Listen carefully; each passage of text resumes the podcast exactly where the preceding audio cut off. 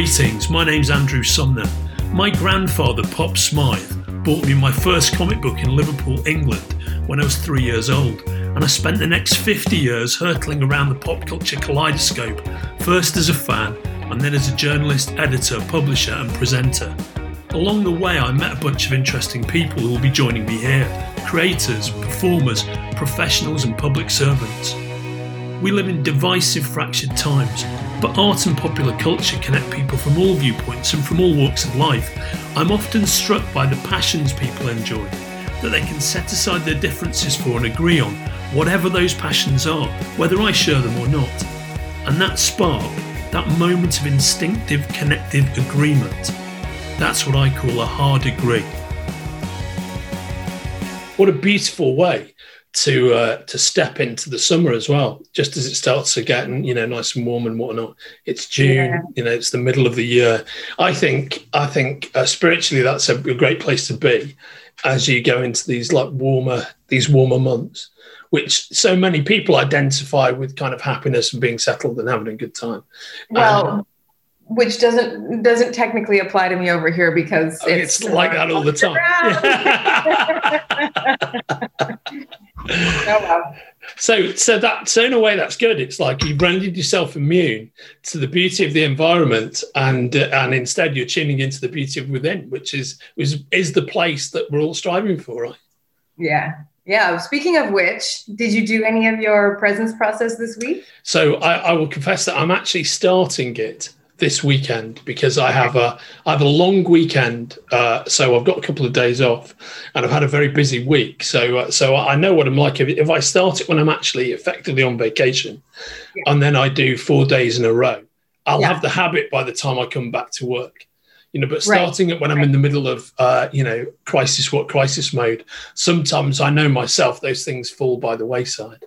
Well, it actually even, I think you might remember, it actually says in the initial write up in the first third of the book um, don't start it if you are in a really intense or busy time. Like, ideally, start it at a time when you can really just be still and be at peace as much as possible. Yeah. You know, and that's a good place to start from. Yeah, and I, I and and that is that is certainly my intention. Um, at this point, I'm going to say Welcome to Hard Agree. I'm Andrew Sumner. Um, I'm here with Evangeline Lilly, and this is um, the episode, let's say this is episode six of Evangeline Lilly's Library of the Soul. And uh, and this week's book is is fascinating. I'm so glad that this ended up being the last book that we're talking about in our sequence of five. It's the Workaholics Anonymous Book of Recovery. And it, uh, before before I, I get into your experience with this book, I just want to say, whether it was by design or by you know sort of uh, the the beautiful design of the universe, the sequence in which we have read these books has fascinated me because it's ended up being the, the things that after having that pivotal moment with the red tent which was very extremely well produced was a beautifully written novel I've actually found the last two weeks worth of, of, reading matter tremendously meaningful to me.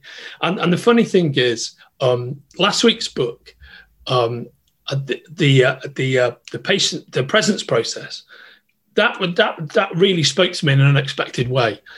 If you recall, um, when we were chatting last week, I said, "Well, the thing is, this this week is this week's book is almost genetically engineered to have no meaning for me yeah. because because yeah. it's just not the kind of person that I am. You know, I'm not a workaholic.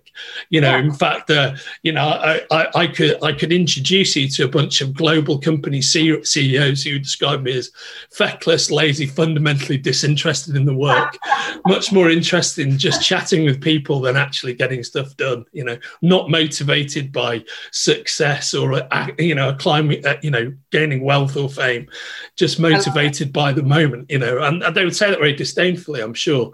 And if they were listening to this, they'd be just nodding in agreement.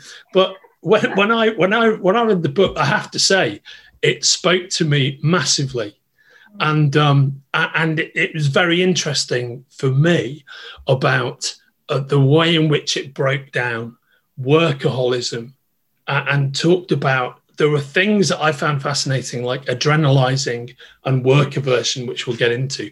Both yeah. of which are, I think, eh, are things that I do all the time. You know, so so so yeah. And, and, it was funny after me saying, "Yeah, I'm not a workaholic." I, I picked yeah. up this note that's by the side of my bed that my daughter Lucifer wrote about um, ten years ago and and and I was thinking about it when I was thinking about this book and thinking about you. And the note says, um, "Don't work too hard, Dad. Stay calm and don't die."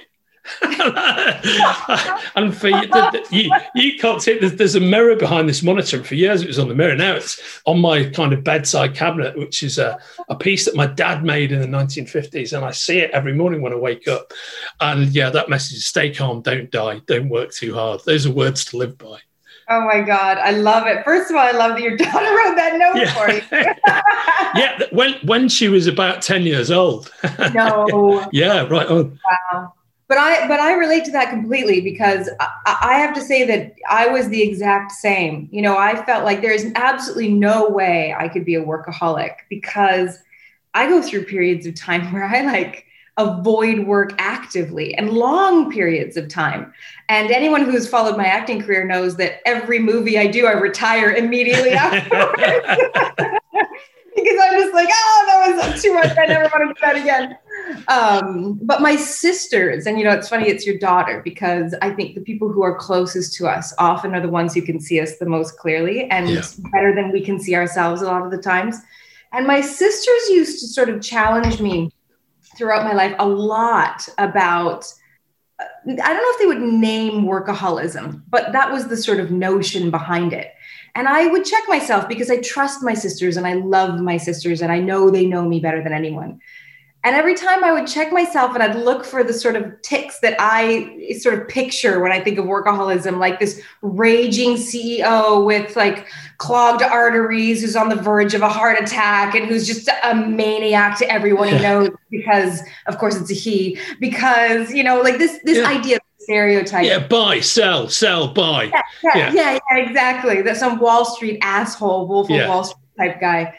And then, um, and then I I took on this job in two well I think I engaged on it in 2018 and actually shot it in 2019 and it was a job that I didn't I wasn't crazy excited about sort of any part of it but I knew I had to do it. Something in me was like I have to play this role because my sense was that inner guide was telling me there's something in this role that you need to get out. Like it just has to come out of you. So you have to embody this character so that Evangeline can sort of exercise something, exercise, not exercise. And um, and I did it, and it was a role where I played an addict. So I started doing all this research into addiction, and I visited an NA meeting, a Narcotics Anonymous meeting, and I picked up the Alcoholics Anonymous Book of Recovery. And I started doing this reading, and I was astounded by how many things I was reading about that I could relate to, even though I wasn't a narcotics addict or an alcoholic, or at least maybe not. I'm not 100% sure I'm not an alcoholic. That is like, that's that's still up to, for debate in my mind. And, and it, that sort of comes up, as you know now, in the Workaholics Book of Recovery, that it can be a sort of subsequent addiction that comes because of the workaholic. Yeah. yeah. And so uh, I started to open to the idea that like maybe there was some kind of addictive nature in me, which is something I had never I come from a family of addicts. And I was like, yeah. how did I miss that gene? How am I the only one in the family who didn't get that gene? Because, as it states in the book, my addiction was so socially acceptable and was so rewarded and was so lauded as like I got so many pats on the back. Whereas, you know, other addictions tend to be very overtly destructive and people are very con- condemning of them. But I remember when I first picked up the book, I, uh, I read this paragraph and I want to read it because I just remember it just absolutely being like, uh oh, I think I might be in trouble many of us, when we first heard workaholism characterized as a real problem, thought that it was some kind of joke. We had many reasons for our skepticism, founded mostly in larger cultural belief patterns and industry norms that seemingly encouraged or even mandated our own personal habits. It did not feel within our control to improve the conditions, so we disclaimed responsibility. We would not really have chosen this lifestyle for ourselves, would we? Anyway, and this is the one that I was like, uh oh. We knew people who worked much harder than we did. Some of us had periods when we hardly worked at all or even actively avoided work. So we felt certain that overworking was not an issue at all. Workaholism is not strictly about the amount or type of work we do. Instead, our disease impacts the emotional and spiritual relationship we have to work and activity. Such distortion can negatively impact us as well as those around us, often without our knowing it. Our health, happiness, and relationships suffer. Don't die, Dad. Workaholism involves both a substance addiction to adrenaline and other stress hormones and a process addiction, compulsive doing or not doing. And its reach extends far beyond our paid work life. And this was where I was like, oh, I'm really in trouble now. We have found that we have also exhibited workaholic tendencies when engaging in everything from household chores and exercise regimes to various hobbies that serve as volunteer activities and codependent attempts at saving the world. Most of these endeavors seem admirable at first, but as we lost ourselves in incessant doing, we fell prey to the compulsivity of addiction.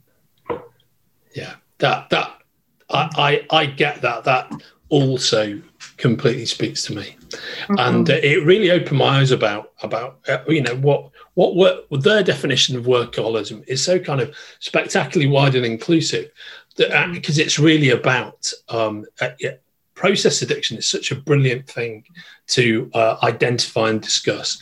Uh, and that anybody with that kind of addictive nature that it, as as you've absolutely touched upon addiction doesn't have to evince itself as as alcoholism or substance abuse. It can it's in so many ways. It's and it's about compulsion. rearing its head in so many different ways. it's funny. I, I I'm not an alcoholic, but I like a drink. But if ever I've got into trouble with alcohol, it's come out of an addictive space, but not the one that's classically associated with alcohol. Yeah. So uh, I, I'm so as you know, one of the things I do is I, edit some books. I particularly sort of edit noir fiction, which is one of the, my my great interests. And um, I'm I'm the editor on a series of books, the classic PI character Mike Hammer, brilliantly written by a guy called Max Allan Collins, who took over from Mickey Spillane, who passed away about a decade ago, and he was Mickey's um, protege, and he's taken over from. He wrote he wrote the book uh, The Road to Perdition that the movie oh, The Road to Perdition is yep. based on. Super talented guy. I'm his editor on on on, on these books, and um, I was I was in the middle of editing the last one during last summer, and he gave a very detailed description of, of how Hammer um, loves uh, his favorite drink is rye whiskey and ginger ale. Yeah. Mm-hmm. Now my mum drank the occasional whiskey and ginger when I was a kid, and I always thought it was horrible. I thought, well, I love whiskey, but why, why, why on earth would you put ginger ale in it? No, I don't think so. That's not for me. But because it's Hammer's drink, and I was editing the book, and I wanted to kind of get into the Hammer mindset, thought, right, I'm going to make myself a. I'll go to the pub and get a, a whiskey and ginger, and it was horrible. And then I started researching why, and it was horrible because it's made with contemporary ginger ale, made with sweeteners, not classic ginger ale. It wasn't rye whiskey, you know. So I got some, bought some very expensive rye, and I bought some very expensive ginger ale, and I made the perfect rye whiskey and ginger ale that tasted like Hammer must taste it in the books, and it was fucking delicious, right? and it's the middle of summer, and I'm I've got a tall one, and uh-huh. as and as a result of that, I thought, fuck me, I've made the perfect. This is the perfect drink. I used to drink gin and tonics during the summer, and I was like saying to my son, "Son, check this out. What do you think of this?" And he's like. Dad, that's fucking delicious. I'm like, right, it is, right. It's fucking Mike Hammer rye whiskey and ginger. Anyway, cut to two or three weeks later, and I was drinking approximately one bottle of rye whiskey every two days. Oh. and, and, and I'm starting to feel fucking awful. You know, I wake up in the morning, oh man, I don't feel so good. Not with a hangover per se, but I just didn't feel so clever. And I realized that my compulsion to get this drink right and inhabit the role of this character whose adventures I was editing had backed me into almost having a massive rye whiskey problem. So I just cold turkeyed it then, and then I thought, Christ, I better stop, you know, because I'm gonna, you know, be become an alcoholic by accident. Yeah. Well, that that's really interesting because that's very much the experience that I think a lot, if not most, actors deal with when embodying characters. Like, you know, I think it's very um, it's worth looking at that so often um, characters who embody, I mean, actors who embody really dark, dangerous, troubled characters can end up with severe mental instabilities, severe addiction issues, and sometimes even suicide. Yeah. And I think it's what you just described. And I think that there is this incredible compulsion towards, like, if you are the type of person who is very over focused or very disciplined or very um, sort of creatively dedicated. I, I, think it's a it's a genuine danger for most of us not to slip into spaces of compulsion. And yeah. for me personally, underneath that compulsion, what I ended up discovering through my journey, my my twelve step journey, um, which was which took me again, you know, the, I told you the presence process took me like a year every time. I never, yeah. never did it in the 10 weeks allotted. Um, the, the 12 step process also took me about a year, a year and a half. It was a, it was a long process for me. And partly that's because step four and five just were such a, a deep investigation into what it is I was running from. Um, but but what I discovered under my compulsion, which was much more dangerous and much more insidious and much more deeply entrenched in me than compulsion itself, was perfectionism. And um, there's a there's a, a line in the the part about work aversion, which we should probably maybe touch a little bit on. You know yeah. what what these things are, but the work aversion, you know, says um, it has been said that we would rather perfectly avoid life than imperfectly live it. Yeah. And that one has that is me. I, I'll go I'll go full tilt at life, and I'll put everything I've got into it, and and I and I expect and need a perfect outcome. And when that doesn't happen, then my kind of cowgirl attitude of like fuck this shit comes in, and I just I'm out. Yeah yeah. You know, forget it. And and it's and I've realized it's not just about the outward outward world. It actually is much more prevalent with myself. Like if I feel that I have failed or I have let myself down or I have let somebody else down, I'm much more inclined to cave out and disappear and just become a ghost because I don't want to hurt anyone. I don't want to make mistakes.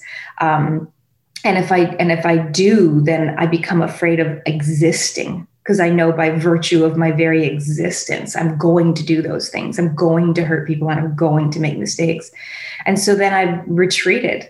And then once i've like licked my wounds for long enough and sort of bolstered back up my spirit and sat in the reverie of being with what is my source of of love which you know is is god or you know source um, then i go okay i'm ready. And i sort of put my armor back on and charge back out into the world. Um, but with the same goddamn expectation that it's all going to have work out perfectly again yeah. not not up here deep in here. You know up here yeah. i'm smart enough to be like of course nothing's perfect nothing's ever going to turn yeah. out perfect. But deep in here something else is going oh you watch. I will make I will do it. this time, this time is my time. I will get it right. Now that's fascinating to me because do you think that um, that um, a, an element of your career choice, being an actor, is the fact that by definition, what happens is if you have a tendency to to walk away at, at certain moments, the the thing about being an actor is the ability to do that is encoded in the process because you come together with a creative group of people for a defined period of time that always ends. Even if it's on a long running tv show and it's six seasons of lost it always ends. And then it's a complete reset. And i'm always struck by you know the actors i've met over the years how many of them have had this incredible experience with co-workers deep relationships with people for a period of time and have never seen them again Mm. Yeah, and and it's so incredibly common. And of course, you do get actor friendships that last a lifetime. Yeah, yeah. Uh, you know, one of your co-workers, Michael Douglas and Danny DeVito, for example, been mates forever. But you hear so many experiences. Of, oh yeah, I really loved X, Y, Z, and we had a brilliant relationship. We were very close. But actually, the day we stopped shooting, I've never seen them since. Yeah, it's it's it's a it's an accurate observation. Um, but I was so I was so in, in, in, intense about my retreat, and I did it so much and so well that for me, becoming an actor became this. I mean, soul wrenchingly painful. Um, I had this ne- necessity that I had to stay. So, like when I my first job, my first speaking role in film and television was my role as Kate Austen on Lost. Yeah. And I remember feeling like, oh, this is my fucking refiner's fire. Like I am being put through it by having to stay on this island with these people for six years. Like for me, that was the, the longest I had stayed anywhere as an adult up to that point in my life was six months. That was the longest. And my relationships, I had one friendship from, you know, high school, college, young adult. I had one friendship. I everyone else, it was exactly what you just described of actors, which is you know, work at a restaurant for a while, super friendly with people at work, hang out with them after work, but in the workplace and never see them again. You know, just never engage in that way. And it was it was a huge challenge for me doing Lost and being stuck on an island literally with the same, you know, 15 people. And like i didn't really branch out that much on the on the islands. I didn't have a lot of friendships outside of set. I mean you work crazy hours you're there all the time. And also it was my first parlay into fame. And so i had this discomfort with sort of not knowing when anyone was genuinely my friend yeah. or when people were just enamored by the idea of yeah friends with of course so navigating all that created this this isolation that really was only relieved by the cast and crew on set um, and so I've actually, I mean, I've, I, I think what you've observed is correct, but I think for me it was the opposite. It forced me into staying. It forced me into being still. It forced me into a space where I couldn't. I after the first uh, season of Lost, I desperately wanted to quit. I really wanted to quit. I wanted to get out of Dodge. I was done. I couldn't stay. Um, and so, as as is always the case, you know, art was imitating life, and life was imitating art because I played a character who was on literally on the run and was yeah. suddenly stuck on an island and suddenly had to stay still with the same people and face her shit. Um, which is, you know, what was happening. But I was 24. So, you know, there's a, I think there's a, there was for me a limit as to how much I could really face my shit and like where, how deep I could really go with that. Yeah. But it was, it was a trial and and and you're at the you know the center of a tornado, center of a hurricane, because it, it what lost as a social phenomenon. Yeah, so I, I it it makes me think of um, two actors. I, I'm I'm guessing you've probably not been likened to in the past, and and that's Laurel and Hardy, right? Mm. And and Laurel and Hardy. Um, I remember they were so focused because the world was different when they were at the peak of their fame. You know, it's much more difficult to travel across the world. It, communication wasn't instantaneous. But you're talking about two people who probably the two most recognizable people in the world in the 1930s. Yeah. And um, made millions, billions of people laugh around the world, you know, around the entire world. But they were just there in Southern California working on the movies, playing their golf, smoking the cigars or whatever. And um, I remember reading that when the when their movie career effectively came to an end and they started doing things like musical tours in the UK, which they made a film about a couple of years ago, stuff like that in, in their later age, they were just completely staggered by how much they were universally loved and how famous they were. And being in that bubble it was was it kind of they were hermetically sealed almost against that, and they, they while they knew they were successful, the emotional um, effect of that success you know wasn't wasn't accessible to them until they later started traveling. And it, it, and that made me think of your experience with lost were in a different era where you're in the communication age so you can feel the effects of it. You're caught in the eye of this in the eye of this pop culture hurricane that's that's really a cause celebre in a way that few tv shows in the in the preceding 20 years had actually been you know, so it, it, I mean, of course, it's happened before. There've been other TV shows that blown up like that, but I, I, guess I'm thinking the last time it happened before Lost was probably with season one of Twin Peaks when that went ballistic. It was something it was genuinely different, like Lost was genuinely different, and you know, I think being in the middle of that with with your friends and colleagues must have been such an unusual time. I, I must have been such a such an um, unusual thing to have to deal with and carry around. It certainly was for me. I can't speak to everyone else. I always felt unconsciously, no, consciously, like I was having a different experience than everyone else on the show. Um, and I think that was um, my perception was that, you know, uh, because I had um, come into the situation uh, sort of happenstance, like it, it wasn't by design, it wasn't me spending years pounding the pavement and trying to become a famous actress. It was me working um, to pay my university bills and my car insurance and and and still manage to go to school which requires you know a really flexible job and that's what extra work and stand-in work and commercial work and acting work was was like i could make a lot of money in a short period of time and then i could focus on my studies for a long period of time and, and it sort of balanced out really well and i'd managed that balance for a while um, but really my focus was on what I was doing in uni. So, like, to, to just suddenly be in this place, I felt like for everyone, I, I would look around me and think, uh, it felt to me like my co-stars were were really on the top of the world. Yeah. This is what they worked so hard for, and this is what they wanted for so long. So and they I, were they were feeling the rock and roll moment of it. I think so. Yeah, that's that was my impression, and that I they were feeling the rock and roll moment, and I was feeling rocked and rolled and really uncertain of like how I ended up here and what was going on and if I even wanted that. Even you wanted it, yeah.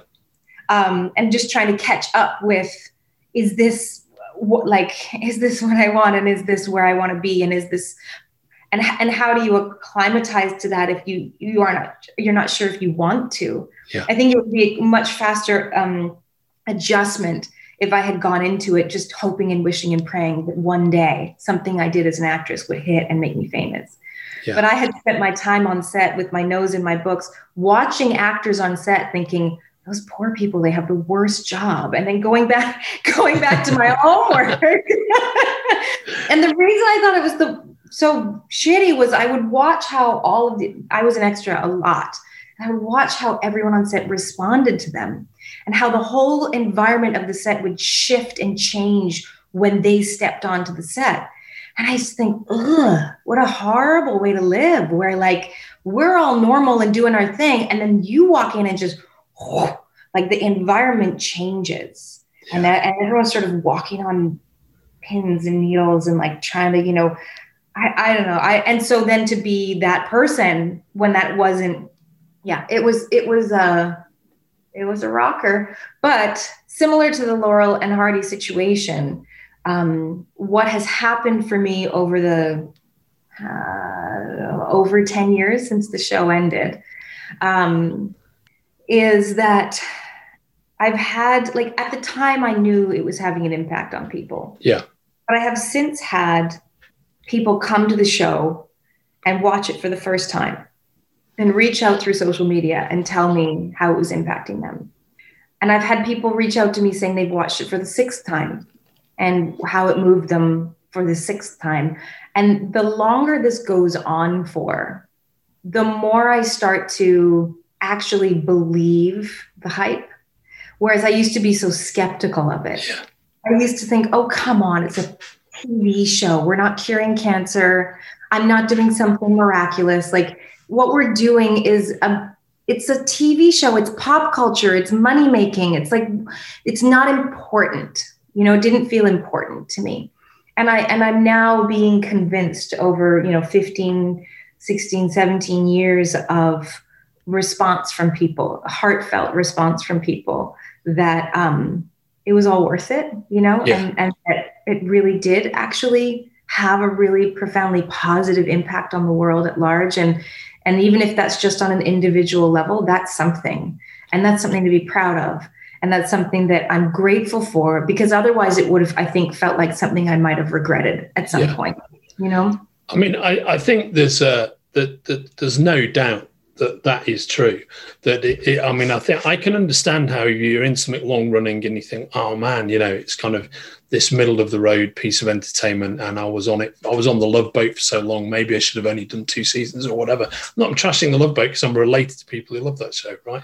But um, I think the thing about Lost is is undoubtedly a superior piece of work, and and whatever you think about how it began, how, how the middle of the show was, how it ended, one thing's undeniably true about it. It's as an experience, it's um it's very powerful and hypnotic, and that's how I found it. I was I was a big fan when the show was on, and it was it was destination TV for me. I don't feel that way about many TV shows, but I had to watch Lost in real time. Not you know I had to watch it week by week, and and and I frequently had this experience that I've only ever had with a handful of TV shows where the end titles would roll, be like, oh god, the episode's finished. I'm like, roll the next one now. I was desperate to see, uh, and, and and that would go and that would go on week after week after week. It's like, oh holy fuck! You know, if you feel cheated when a show's ended, that it's exerting an unusual power over you.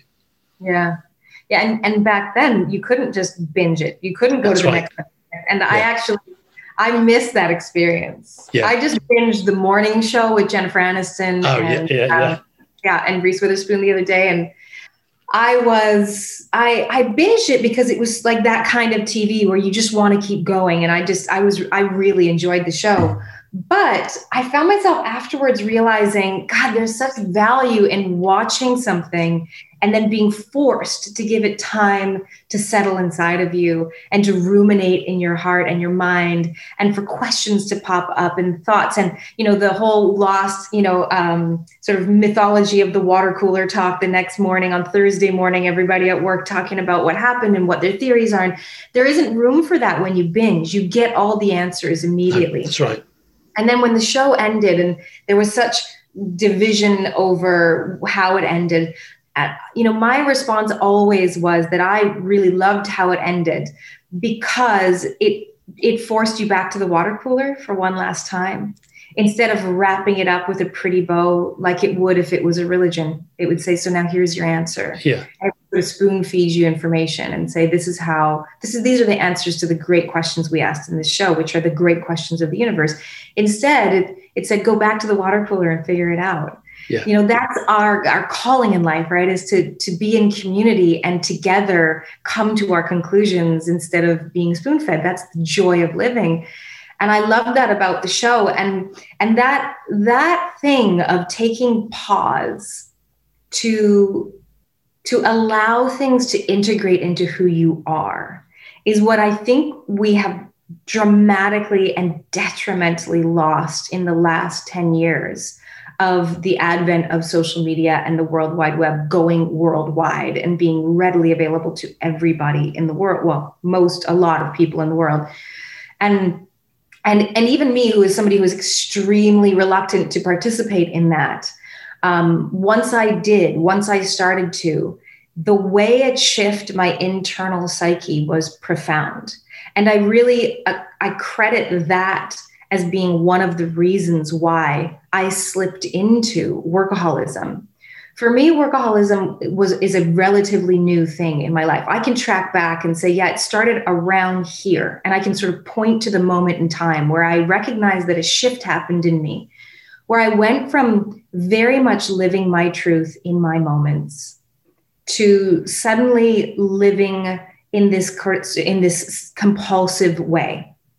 And I really believe that social media and spending a lot of time on it was contributing to that because instead of like how it used to be watching an episode of something reading a book you know having a conversation and then being forced to just sit with that and allow it space to sort of settle having a success in my career having an incredible moment with my child and then being forced to just sort of internalize that and allow that to integrate into who I am and my understanding of the world.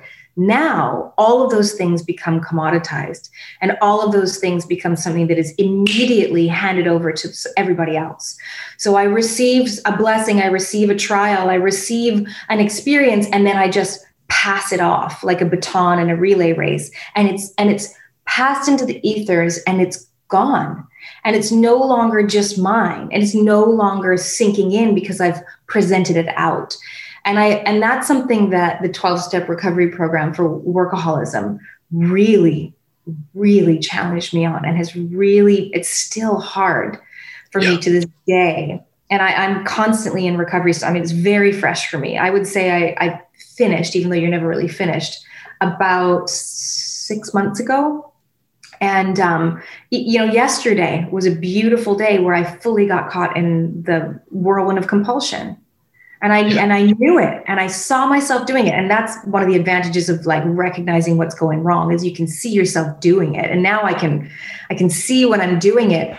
Um, but it's so tempting because there's so much available to ingest online and there's so much access to connection yeah. online. You just want to keep doing this all day every day because gratification is instant. Uh, and one of the things that we've lost is the journey uh, to to acquire information.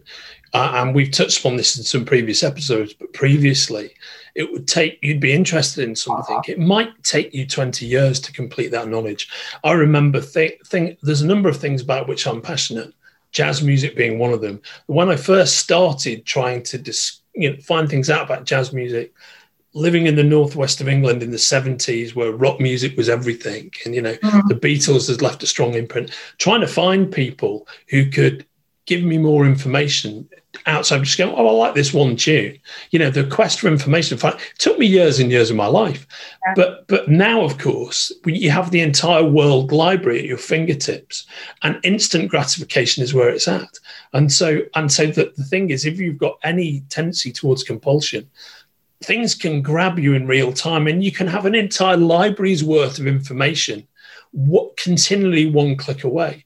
So you become fascinated i find you, you can become fascinated and sated by something in one extensive period of time but it might be say two days of your life this is what happens to me that I find out about something. Holy fuck, that's fascinating. I've got to know more about this. Bang, bang, bang, bang, bang, bang, bang, bang, bang. I, I have that experience a lot when I listen to podcasts by Ma- Malcolm Gladwell, where he talks about a particular subject and I become so interested in it. And then I start pulling the tape through and trying to find out everything about it.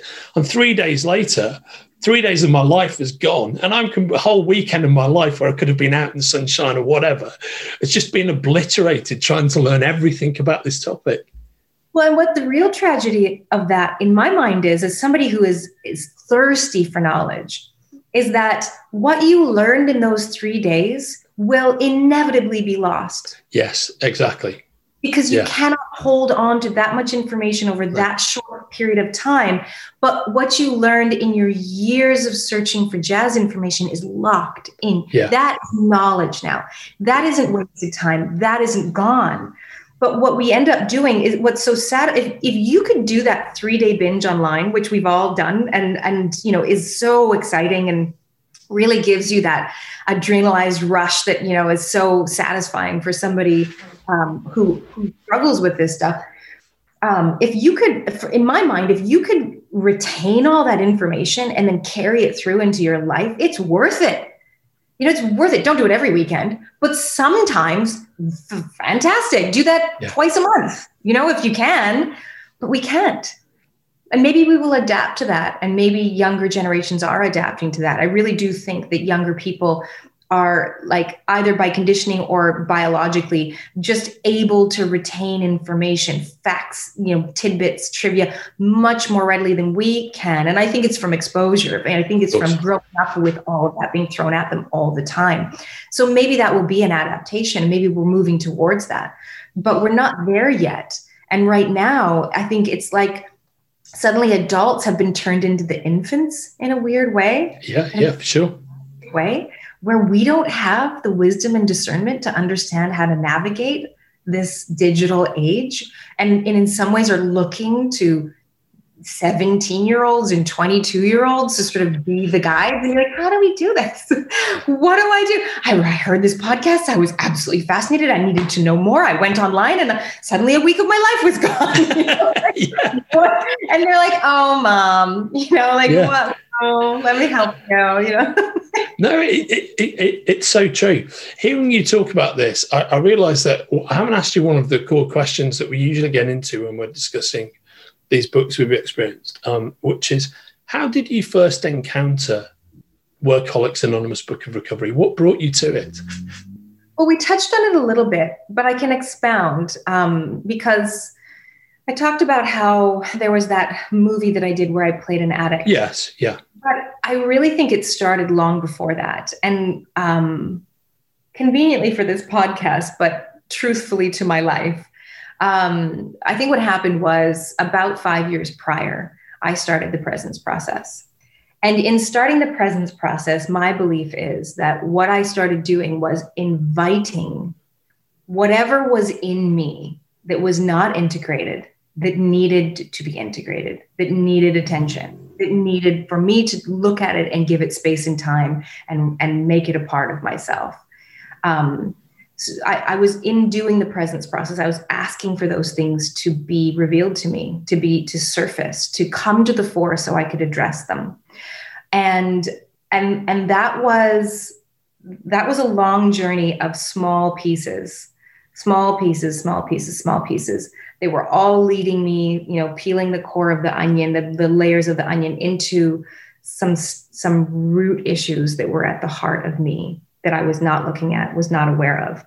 And so I really believe that when that inner guide, when that still small voice was telling me, you need to do this role. And I was going, well, why? Like, you know, why this one? Of all the movies in the world that I could choose to do, why this one? Um, the only answer I got back was, it sounds dark and scary, and it kind of was, there is darkness in you that needs to come out. Yeah.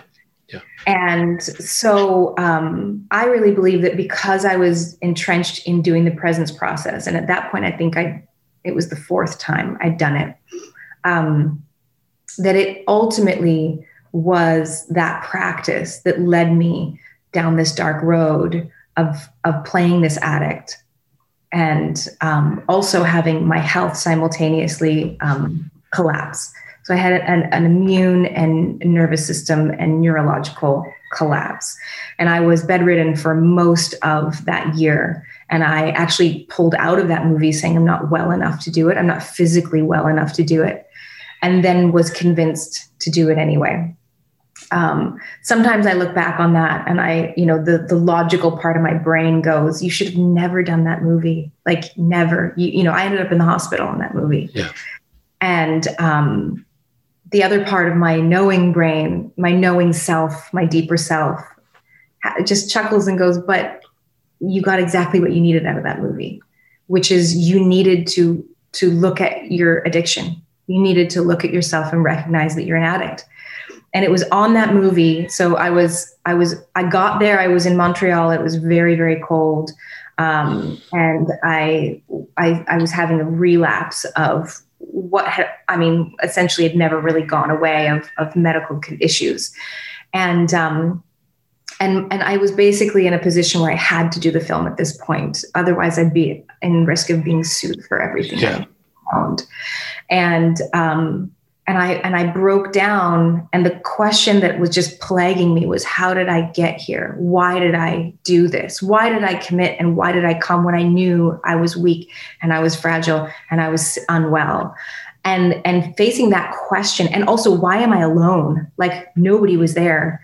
I was alone in this hotel room in a cold strange place, you know, where I had no friends and no family. And I was going, I had a, an assistant who I met that day yeah. who had help me into my underwear and help me into the bathtub and help me to the hospital. Like it was so i mean i just kept asking like how did i allow this to where how did i get here?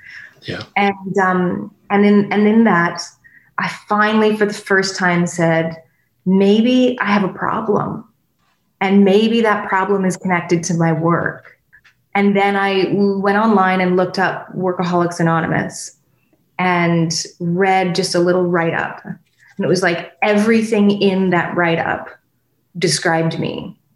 And then there's this quiz, this like 20 question quiz. Yeah, the 20 questions. Right? Yeah. Yeah, the assess if you're a workaholic. And it says if you get, I think it said if you get like two or three are a yes, you're probably a workaholic. You might be a workaholic. That's right. If, if, if, yeah, if you have, it's it's a really low low number. It's if, really if it's three number. of these, you know, yeah. Yeah, then you're you not for sure, but likely. I had 19 and a half out of 20. right. I was like, oh shit, I, I have a problem. I have a problem. Yeah. Like an actual, this is not, this is not like, you know, my usual bootstrap attitude was like, just overcome whatever you're struggling with and just be stronger and get up and go again. And like, rah. And this was like, no, no, no, no. You, you need to stop and you need to look at this. And um, so I ordered the book that night and um, it didn't arrive until after I'd finished the the film. But um, what's kind of amazing and beautiful and crazy about that story is I literally like closed the pages on the presence process for the fourth time the day before I had that meltdown, where I was. I mean, I really I was a mess, and I and I think it was a gift. I think I needed to get sick. I think I needed to be broken. I think that I was so stubborn and strong and proud and capable and all these other things that unless I was brought to my knees, I wasn't willing to really look at things. And I remember my partner even saying to me when I called him um, to tell him what was going on, and um, he said, "Come home," and I said, "I can't." And he said, um, "Well, maybe, maybe this is what you need. Maybe you need to end up in the hospital on your deathbed before you're going to sit up and recognize what's going on with you. And I was like, holy shit, because he just ne- he's not that guy. You know, he's not, yeah. I am that person. I'm the person who's going to give you your hard truth. He's not. He's the person who's just going to quietly support you and let you do what you're going to do. So um, yeah, that was that was how I came to it. And and what was interesting was that that element of, but I'm not like I don't work 80 hour work weeks every week. I'm not that person. I'm a really like chilled out person in so many ways. I just, I love, remember I told you, I think it was last week that I was greedy. I'm greedy for the experience of life, yeah. like in all ways. Um, and, and I realized that I was, there's, there's the workaholic who's that stereotype and that exists and that's real that we talked about. Then there's the work averse workaholic, who is yes. somebody who yep. really, really struggles to work at all. Yep. And then there's the middle ground, which is where I lay, which is what they call adrenal cycling yeah. where you cycle between intensive periods of work that are extremely unhealthy and over the top. And then you crash into work aversion where you just hide away and do nothing. And then you just keep going back and forth. And this keeps your sort of hormonal chemical addiction to these stress hormones on a constant roller coaster. Yeah. Um, yeah.